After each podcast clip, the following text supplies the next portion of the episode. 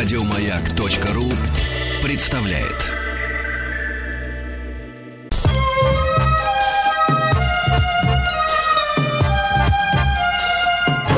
Подмосковные вечера.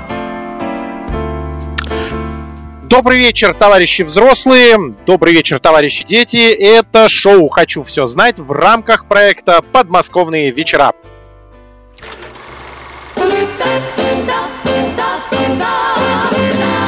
Хочу все знать. Биология. Меня зовут Денис Николаев. Напомню, что каждые выходные в субботу и в воскресенье с 9 утра до часу дня мы эм, проводим наши образовательные марафоны э, вместе с товарищами детьми, и мы знаем, что товарищи взрослые в этот момент тоже не отходят от радиоприемников и стремятся поучаствовать э, в решении задач, э, но мы их не пускаем в эфир, и специально для того, чтобы утолить их жажду, мы стали пускать их в эфир э, по будним дням э, в рамках проекта «Подмосковные вечера». То есть у вас, товарищи взрослые, есть возможность дозвониться по телефону 495-728-7171 и после этого вернуться в прошлое. Это машина времени, можно так сказать. Вы возвращаетесь в прошлое примерно э, в четвертый, в пятый, может быть, иногда в шестой класс и пытаетесь решить задачи, которые вам предлагают наши эксперты. И сегодня мы будем решать задачи по биологии. И у нас на связи Дарья Дворкина, преподаватель школы развития «Маяк». Дарья, здравствуйте. Здравствуйте, рада вас слышать. Аналогично. Дарья, э, чем, э, какого рода задачи мы будем сегодня решать? Э, расскажите, чтобы не пугать товарищей взрослых или наоборот напугать и отвадить их. Ну, лучше не надо, конечно. Пусть звонят. А, сегодня мы будем решать общие задачки по биологии, с одной стороны. А с другой стороны, сконцентрируемся на растениях, вот на том, что проходит обычно в пятом-шестом классе. А, вот. А, ну, самое любопытное в биологии, наверное, это то, что этот предмет требует ну, большого количества запоминания информации. И я попробовала найти такие вопросы, которые э, требуют скорее кругозора и школьного, угу. и нешкольного, и логики. Вот я попробовала сделать так. Биологическая логика. Биологическая логика, да. А, если по понедельникам мы вместе с Дмитрием Алексеевичем а, решаем задачи софистические, то здесь у нас биологические будут, но тоже с некоторого рода софизмами, видимо, с подвохами, с подковырками. С подвохами, конечно, конечно. А как же без подковырок? Отлично.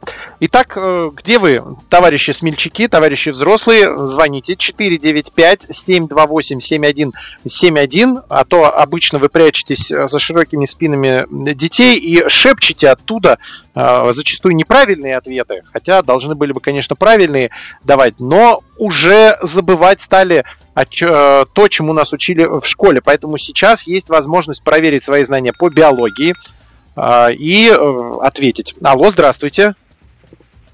Добрый день. Ильдар. Да, Ильдар, здравствуйте. Из Уфы у нас на связи. Здравствуйте, здравствуйте. Дарья, отдаю вам Ильдара на растерзание. Да, да, да.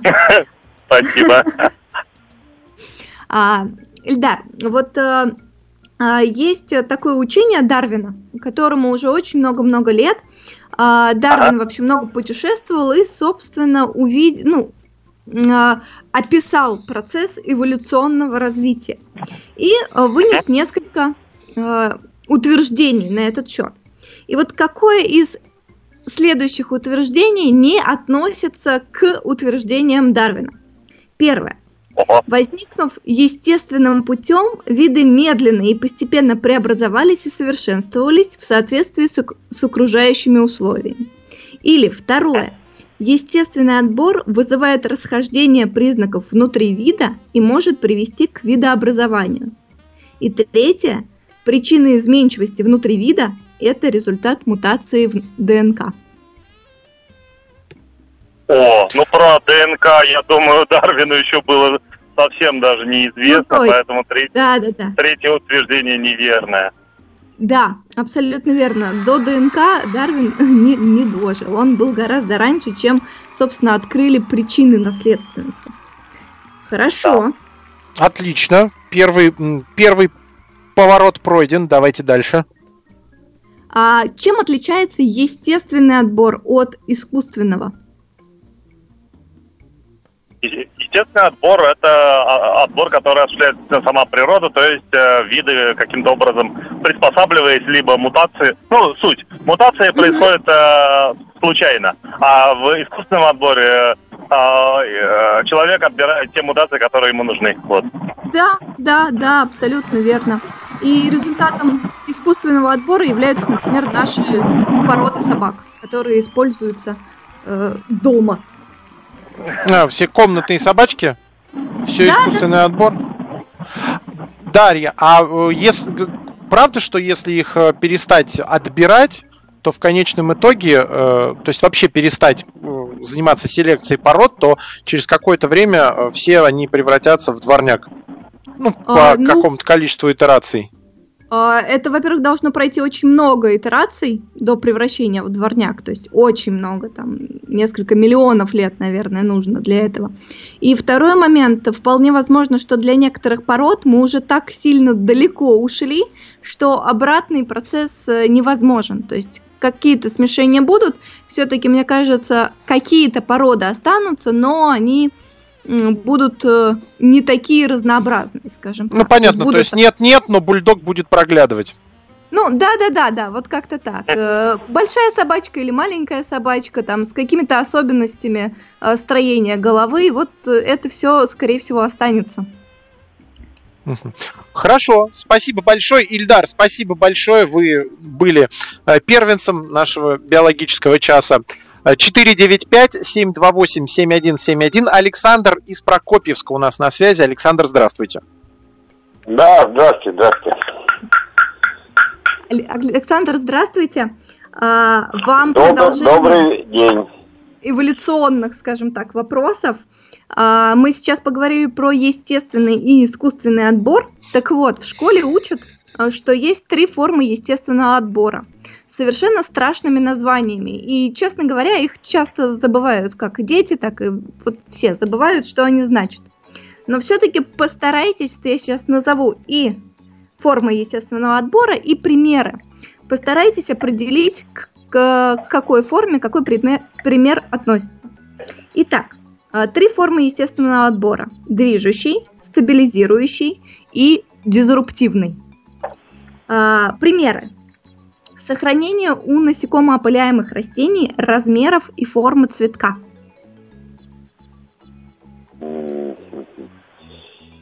Так, а можно еще раз повторить форму ага. отбора? Стабилизирующий, движущий и дизруптивный.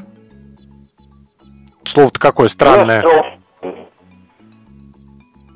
Деструктивный. Дизруптивный, разделяющий. Если Это другой. Русский... Давайте а, его а, разделяющим. Да, давайте разделяющим звать. Давайте. А, так, а я уже забыл, в чем Нет. вопрос. Ага. Да, Сохранение да, да. у насекомоопыляемых растений размеров и формы цветка. Ну, это стабилизирующий явно. Да, да, да, да, стабилизирующий отбор, который в одинаковых условиях постоянно отбирает тех э, особей, которые к этим условиям приспособлены лучше всего. Хорошо. Второй пример. Возникновение бактерий, устойчивых к антибиотикам. Остались у нас разделяющий отбор и движущий. Ну, это движущий. Да, изменение условий, э, такое медленное изменение условий приводит к формированию новых признаков. А, и, наконец, Здорово. третий. Третий. При, при частых и сильных ветрах на океанических островах сохраняются насекомые либо с очень хорошо развитыми крыльями, либо с рудиментарными. Сильные... Какие-то какие условия там? Ветер а, сильный? При очень сильных ветрах на океанических ага. островах у насекомых получаются либо хорошие крылья, сохраняются точнее насекомые, либо с хорошими крыльями, либо с рудиментарными, то есть с почти неразвитыми. Ну, это вот э, последний, который у нас остался, да, разделяющий, да, как мы его обозвали. Разделяющий. Да, разделяющий. Собственно, разделяющий отбор действует, когда у нас э, резко меняются условия и бьют прямо по тем, кто приспособлен лучше всего. И начинают выживать ну, да. либо... У которых с... хорошие крылья, они сопротивляются ветру, у которых рудиментарные крыльев нет, то им сопротивляться не надо. Они да, спрятались да, да. под камешком они... где-нибудь и все. Да, абсолютно верно. Здорово. Спасибо большое, Александр. 495-728-7171. Георгий из Санкт-Петербурга у нас на связи. Георгий, здравствуйте. Здравствуйте. А, Георгий, здравствуйте. А сейчас с вами Добрый поговорим... День. Ой, как вас плохо слышно. Вы где-то на трассе? Да, мы едем. Ага. А радио выключили? Выключили.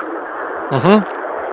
Давайте попробуем. Итак, давайте попробуем. Давайте попробуем немножко поговорить о растениях, тем более сейчас дачный сезон в самом разгаре.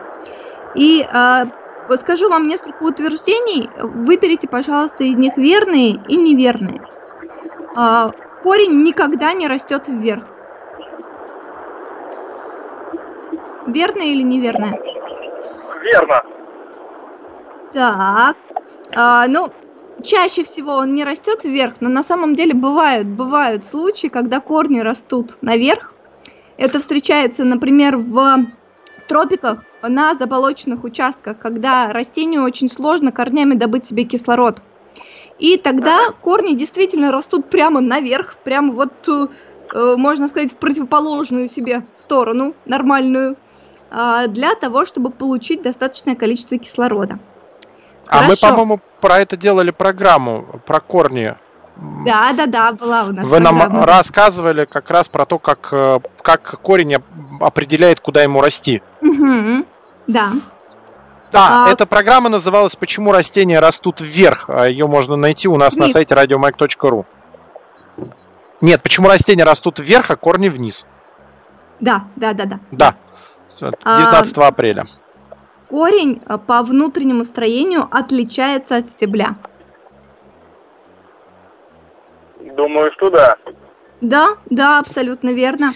И у корня нет почек. Почек точно нет. Точно нету почек. Почки есть только у надземных частей. Ну, то есть у побегов. Да, у надземных и подземных побегов. Здорово, два из трех это очень хороший результат. Здорово, здорово. А, спасибо большое, Георгий. Аккуратней на дороге. 495-728-7171. А, Александр из Москвы у нас на связи. Александр, здравствуйте. Здравствуйте, добрый день. А, здравствуйте, Александр. Итак, вопрос, который повергает в шок э, и в, может быть, немножко в страх многих школьников – а, дело в том, что корни а, могут видоизменяться для того, чтобы, например, запасать а, в себе питательные вещества на сложные, голодные, холодные зимы. Так вот, видоизменениями корня не являются корнеплод, корневище или кустеньки. Ветер опять начался. Усиляется шторм. Это кто так? Кого сдувает, признавайтесь? А, я еду в машине по громкой связи разговариваю. Простите, вот э, еще раз можно повторить? Угу. А мы... Виды... Давайте еще раз. Виды изменениями корня не являются. Корнеплод, корневище и клубеньки. И третье что? Клу... Что? Клуб... Клубеньки. Третье. Клубеньки? Ага. Э, клубеньки. А, наверное, корнеплод не является видоизменением. Да, вот э, хорошая логика в том плане, что действительно здесь в правильном ответе, как ни странно, присутствует в корне слово корень. Э, примером корнеплода может быть, например, морковь. Так. Это вопрос. Морковь это видоизменение корня или нет?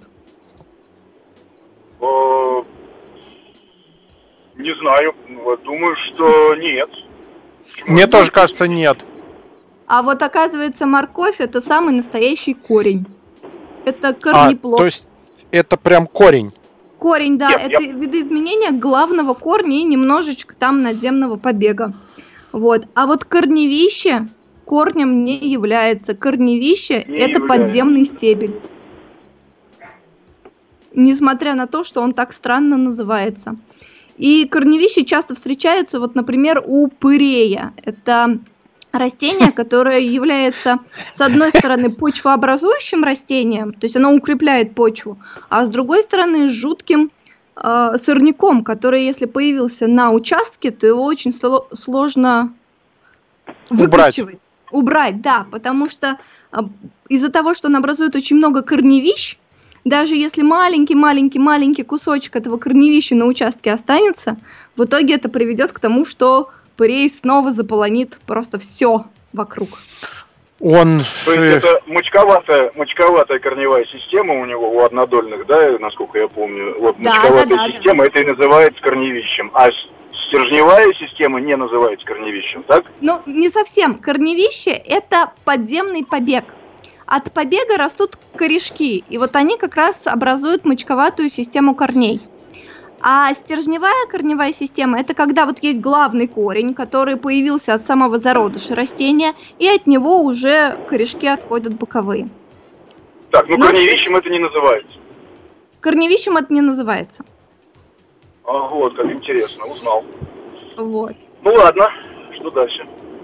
Так, хорошо. Вопрос такой. Можно ли наесться одной клеткой? Клеткой? Угу. Да. А, сейчас, что-то я... Мне что кажется, да. Можно, можно наесться, но я не помню э, конкретно какой... Да э, легко. Конкретно чем. Да а, вы что, каждое утро едим. Есть такие клетки, а, да, которые есть, люди есть, едят. Яйцо, Яйцом, яйцо, да. Все, да. понятно. Ну, ну, мало людей может наесться одним куриным яйцом, зато наверняка можно накормить всю семью одним страусиным яйцом. Согласен. Вот. Что ты помнишь? Хорошо. Супер. А... А, давайте еще уже одну задачку решим перед э, переменой, чтобы уже не менять э, на переправе. Давайте. А, вот э, существует э, Э, зрение у человека, например, э, цветное и, грубо говоря, бесцветное. То есть человек отдельными клетками видит черные и белые цвета, и отдельными клетками видит э, цвета цветные, да, вот именно э, там красный, синий, зеленый. Так вот, сколько цветов, не считая, разумеется, черного и белого, видит собака? Основных. Хм. Ой, ну это надо знать. А я не знаю, только пальцем в небо, я не знаю. М- но... Можно пальцем в небо. Можно сказать больше, чем человек, меньше, чем человек, вообще не видит м- м- меньше, меньше, чем человек, но не черно-белое, по-моему. Хотя mm-hmm. было такое утверждение. Но красного, ну, да... наверное, у них нету. Да, да, да, да. То есть ну, собаки ну каких-то крайних, крайних в спектре или красного, или фиолетового, наверное. Спасибо наверное, большое, Александр. Мы да. сейчас уходим на перемену, и э, Дарья, вы нам расскажете подробности сразу после взрослых конечно, новостей конечно. и перемены. Перемена! Хочу все знать. Биология.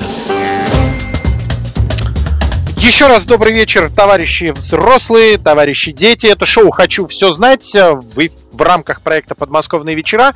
Меня зовут Денис Николаев. Мы решаем задачи по биологии. И у нас на связи Дарья Дворкина, преподаватель школы развития «Маяк». Дарья, здравствуйте. Еще раз здравствуйте. Да. да. И мы планировали обсудить зрение у собак сразу после Конечно. Да, действительно, перемены. собаки видят меньше цветов, чем человек. Э, у нас в сетчатке нашего глаза присутствует, ну, в обычном состоянии у большинства три типа э, колбочек. Колбочки это специальные светочувствительные клетки, которые могут распознавать цвета. И они как раз распознают синий, зеленый и красный. У собак отсутствует красный тип колбочек, и, ну, чуть-чуть видоизменен зеленый в сторону желтого. То есть они видят, грубо говоря, синие и желтые цвета и различные их оттенки. Соответственно, с одной стороны, у собак в принципе э, вполне себе цветное зрение, с другой стороны, все наши яркие красные оттенки они не отличают. И отличить, например, спелый фрукт от неспелого или красивый красный тюльпан от ромашки они по цвету не могут. Какая жалость. Поэтому не дарите собакам красные цветы. Это бессмысленно. Вот. Но при этом, кстати, да, собакам красные цветы дарить не нужно, но при этом, кстати, собаки-поводыри абсолютно хорошо могут определить, когда сигнал светофора красный, когда он желтый, когда он зеленый, а, а как они это делают, если они цвет а вот, не понимают? А вот это хороший вопрос. А как вы думаете, как они это делают? По, ми- по месту, где загорается. Да, да, да. У нас никогда не объединяют э, светофор в одну лампочку. Всегда есть либо две, если это пешеходный переход, либо три, если это автомобильная трасса. А, технологически, по- потому что уже можно было бы сделать все в одном да, да, блоке. Да но это сделано для тех, э, в том числе не только для собак-поводырей, но и для тех людей, у кого э, другое восприятие э, цветов, чтобы мы могли да. всегда сориентироваться по тому, верхняя, средняя или нижняя секция светофора загорелась. Да, да, да, именно для этого их разделяют. И даже Здорово. когда их объединяют, то объединяют, то есть красный тогда горит по кругу, а зеленый в серединке или каким-то таким образом. Понятно. Продолжаем решать задачи. Телефон 495-728-7171. Максим из Саранска у нас на связи. Добрый день.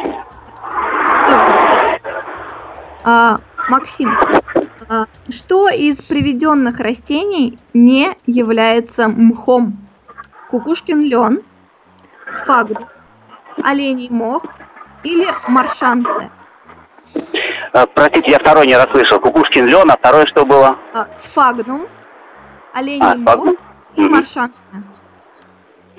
Вот, так, сфагнум... Да, сфагнум точно мох. Угу.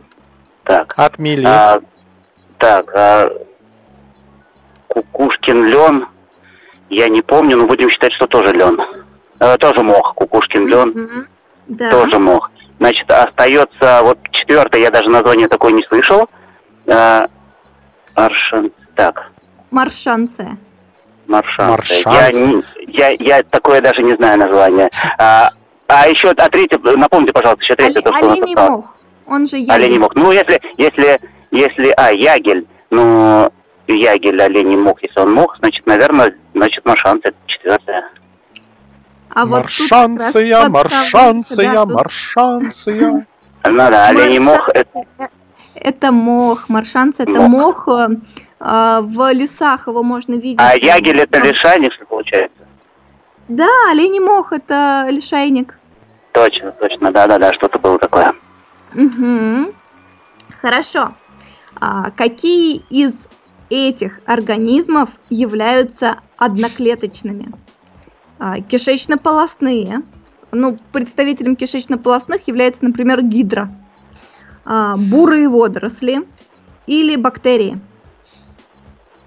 А, значит, э, бактерии у нас будут являться одноклеточными, mm-hmm. кишечно-полостные, кишечно-полостные это многоклеточные, mm-hmm. так, а бурые водоросли это многоклеточные.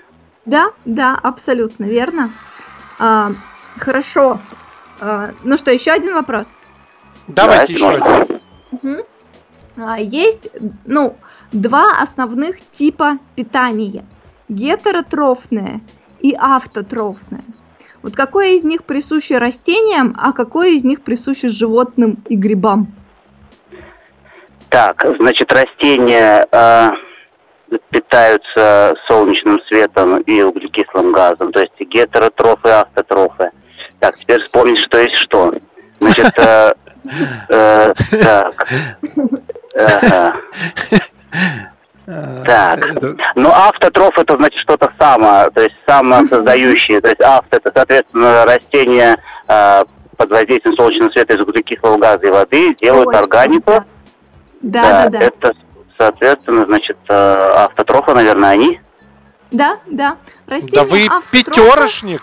а мы с вами животные, да, и грибы – это гетеротрофы. И абсолютно хорошая логика, я точно так же это в школе запоминала, что автотрофы – это те, которые, ну, супер самостоятельные и как бы сами все делают, питаются солнечным светом, углекислым газом, водой, и из этого себе делают органические вещества. Здорово. А, Макс, Максим, вопрос, а вы кем сейчас работаете? Я в сельском хозяйстве. А, в сельском хозяйстве? Да, коммерческий То есть... директор. То есть я только хотел сказать, что вам необходима биология, но потом все-таки выясняется, что вам экономика нужнее. Математика, я математику люблю. А, ну хорошо. Спасибо большое, а, Максим. Тогда ждем и на математических задачах. 495-728-7171. Максим из Ростова у нас на связи. А, Максим, здравствуйте. Здравствуйте. Максим, здравствуйте. А, немножко снова поговорим про растения. И известно, что растения обладают чувствительностью к направлению силы тяжести. Вот к, к тому, э, куда, собственно, направлены силы тяжести. Это явление называется сложным словом гравитропизмом. И обеспечивает этот э, гр, э, гравитропизм э, структура прямо на самой верхушке корня, корневой чехлик. А, и представьте себе, что вы пришли делать работу в лабораторию, занимающуюся гравитропизмом. Объясните, пожалуйста, результаты нескольких экспериментов, а также предложите дальнейшую программу действий. Итак, в лаборатории получили семена растений с нарушениями в биосинтезе крахмала, то есть крахмал не, э, не собирается так, как нужно. Сотрудники прорастили семена и сразу же увидели, что главные корни у проростков – не прямые, а извилистые. Ваши гипотезы. Для того, чтобы было попроще, я приведу э, три гипотезы. Вот из них можно выбрать одну, которая вам покажется самой правильной. Готовы? Да, да, да. Ага. А, первое. Крахмал необходим для построения клеточной стенки растительной клетки, поэтому его отсутствие делает стенку более мягкой, и корни не могут расти прямо.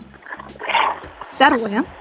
Крахмальные зерна в корневом чехлике, то есть на самой верхушке корня, работают как статолиты, которые давят на нижнюю сторону плазматической мембраны и передают сигнал о положении корня в пространстве относительно вектора силы тяжести.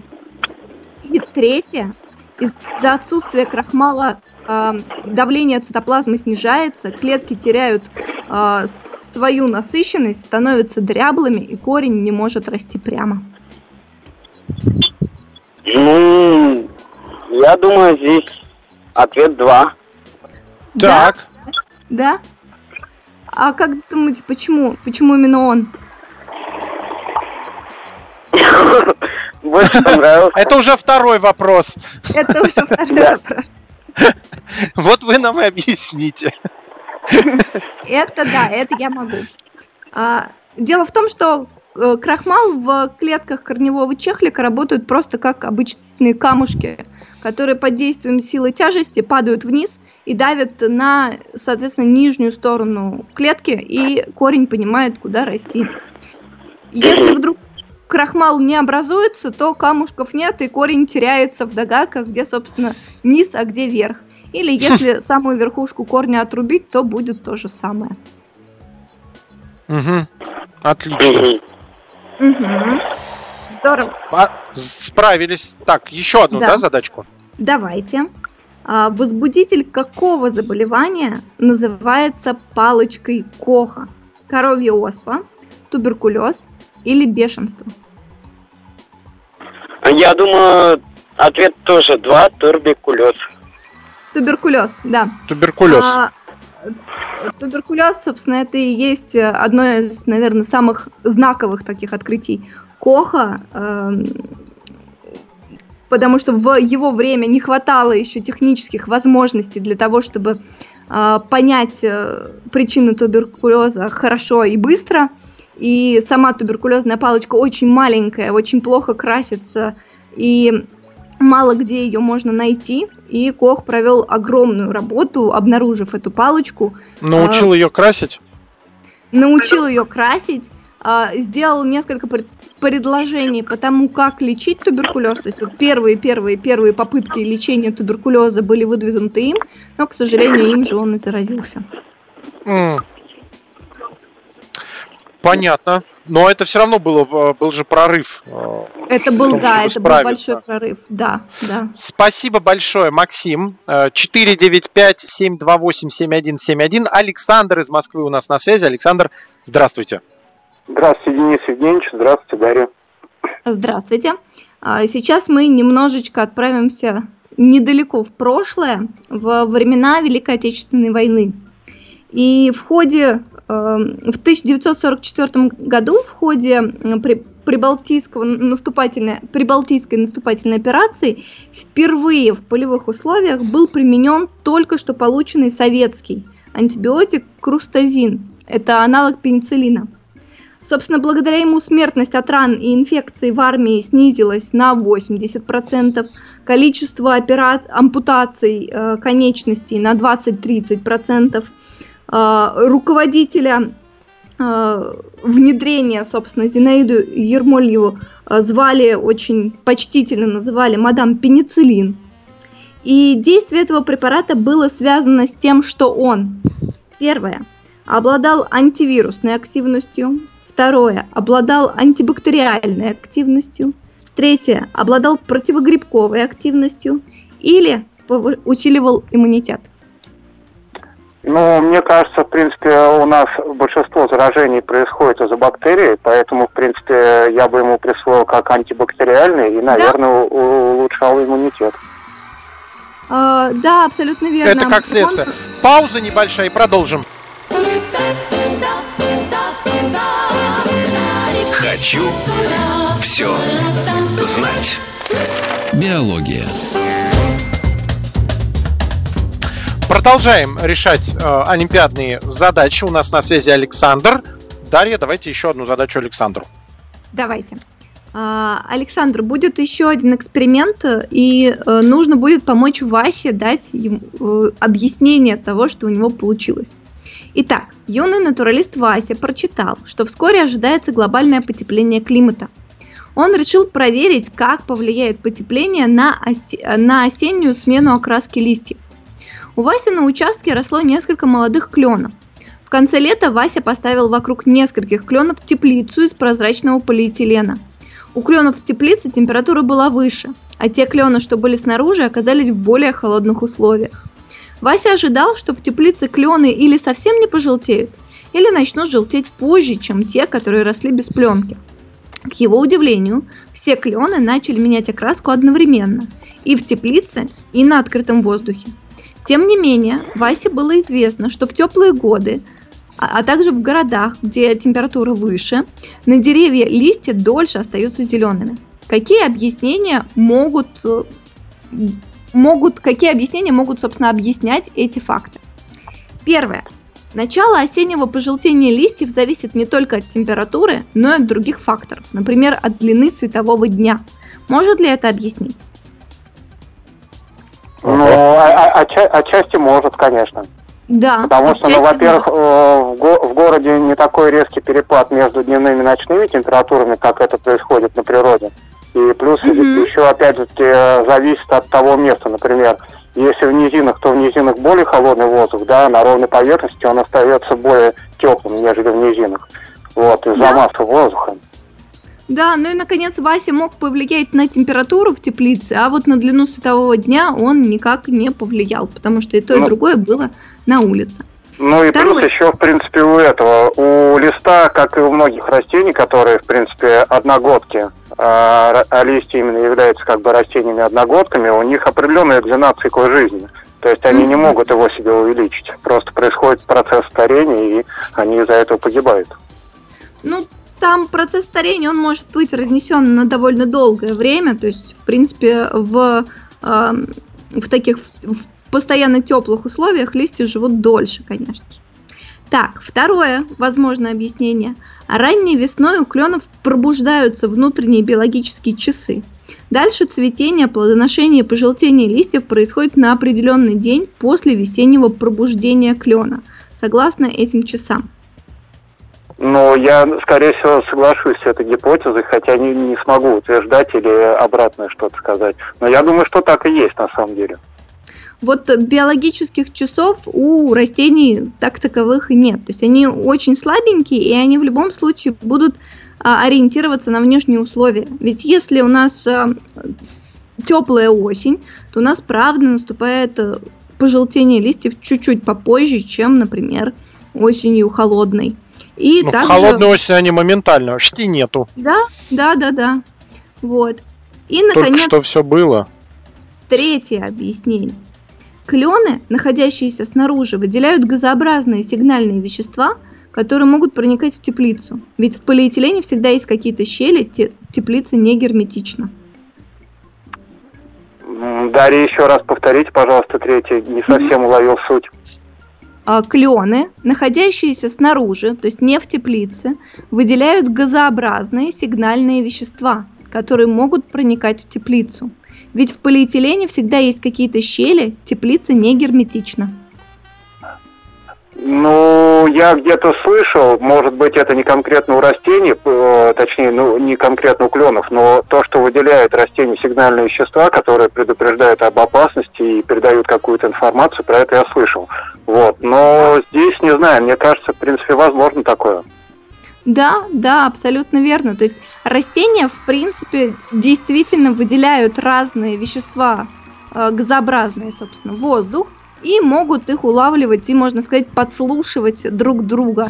И таким образом влияют на и пожелтение листьев, и на то же самое покраснение помидоров. То есть, если, например, в теплице покраснел один помидор, значит, скоро Следом начнут. покраснеют все. Да.